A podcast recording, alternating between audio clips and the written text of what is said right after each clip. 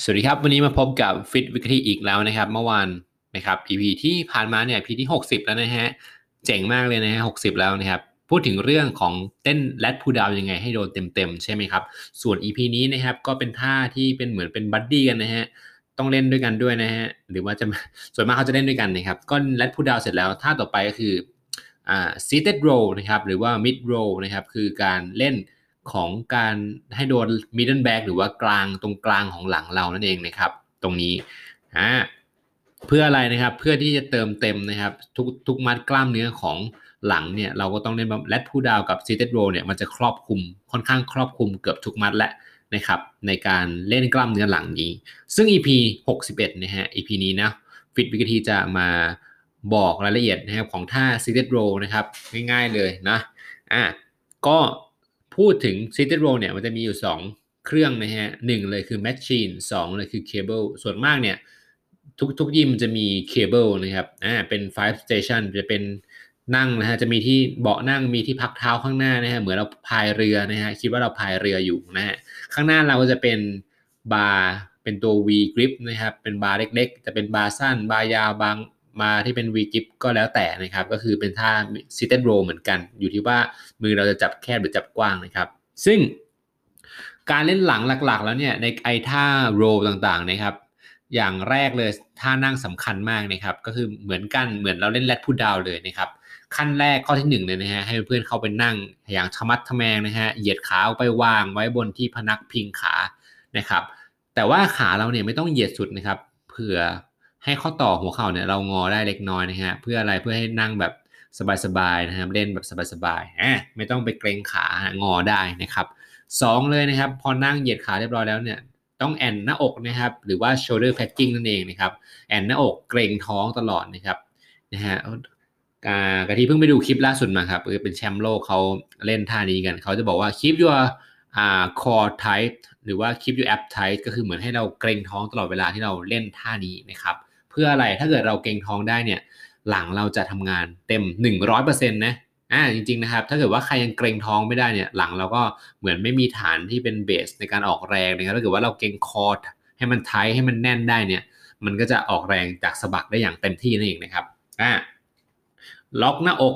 ล็อกหน้าท้องเกรงท้องเสร็จแล้วนะครับ ต่อมานะครับให้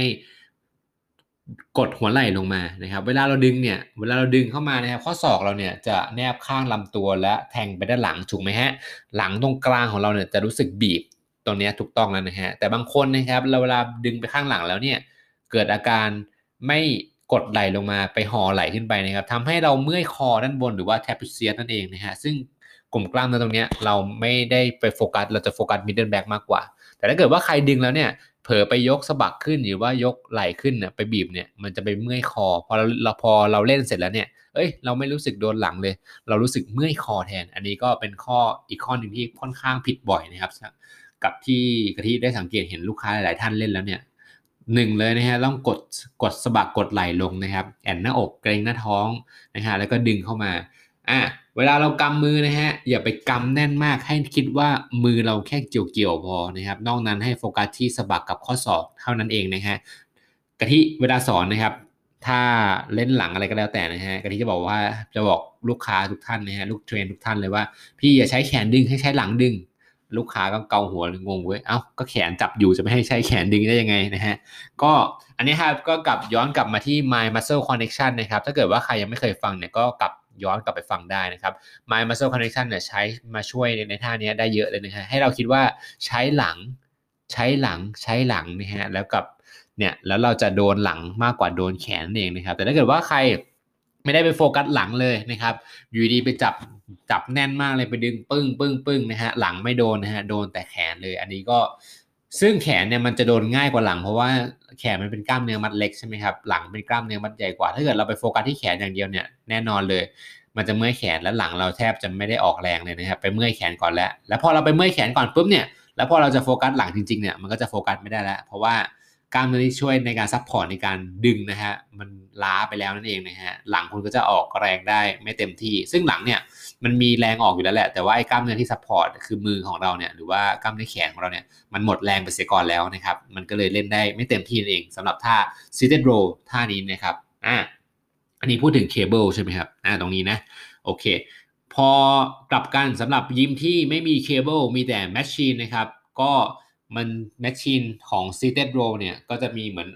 เบาะมาวางไว้ตรงหน้าอกนะฮะ เพื่อที่เราจะได้พิงประคองตัวได้ใช่ไหมฮะ แล้วก็จะมี grip จับสองข้างนะฮะ ดึงโรเข้ามานะครับ ก็ต้องปรับเบาะดูให้ดีนะครับ ปรับเลื่อนเบาะขึ้นมาให้เวลาดูว่าเรากำแล้วเราดึงเนี่ย หัวไหล่เราเนี่ยกดเป็นแบบแนวธรรมชาติไหมนะครับ ไม่ใช่ดึงแล้วเนี่ยหัวไหล่เรายังลอยอยู่เลย อันนี้ก็ต้องปรับเบาะให้มันให้มันเท่ากัน ให้มันดูจากสมมติว่า เราดึงมาแล้วเนี่ยสมมตินะสมมุติว่าหัวไหล่เราสูงแนวที่เราดึงมาเนี่ยหัวไหล่เราเนี่ยไม่ได้กดถูกกดลงนะฮะฉะนั้นเราก็ต้องอะไรนะครับ ก็ต้องเลื่อนเบาะขึ้นไปอีกเลื่อนเบาะขึ้นไปอีกให้ระดับมือเราเนี่ยตอนดึงเข้ามาเนี่ยอยู่ประมาณใต้ราวนมพอดี ตรงนี้ก็ดูเป็นคร่าวๆได้นะครับ พอมือเราดึงมาใต้ราวนมพอดีปุ๊บเนี่ยอ่าข้อศอกเราก็จะบีบไปด้านหลังใช่ไหมหัวไหล่เราก็จะกดลงตามธรรมชาติเลยนะครับ แบบนี้หลังตรงกลางเนี่ยอ่า ตอนที่ฟังกะทิพูดอยู่เนี่ยก็ทำตามได้นะให้จินตนาการได้ว่าเอ้ยเรากำลังเล่นแมชชีนตัวนี้อยู่นะครับอ่าลองกำมือดูยื่นมือไปข้างหน้า อกแล้วแปะเบาะไว้อ่าดึงมาสไลด์มือ อันนี้คือเป็นการซ้อม ถือว่าเป็นการซ้อมควรทำบ่อยๆซ้อมก่อนที่จะเล่นจริงนะฮะเหมือนกันจินตนาการไปนะฮะจินตนาการสำคัญกว่าคำรู้นะฮะเคยได้ยินไปนะฮะก็ลองซ้อมแบบนี้ดูก่อนได้นะครับ ให้เราเล่นมือเปล่าแล้วเนี่ย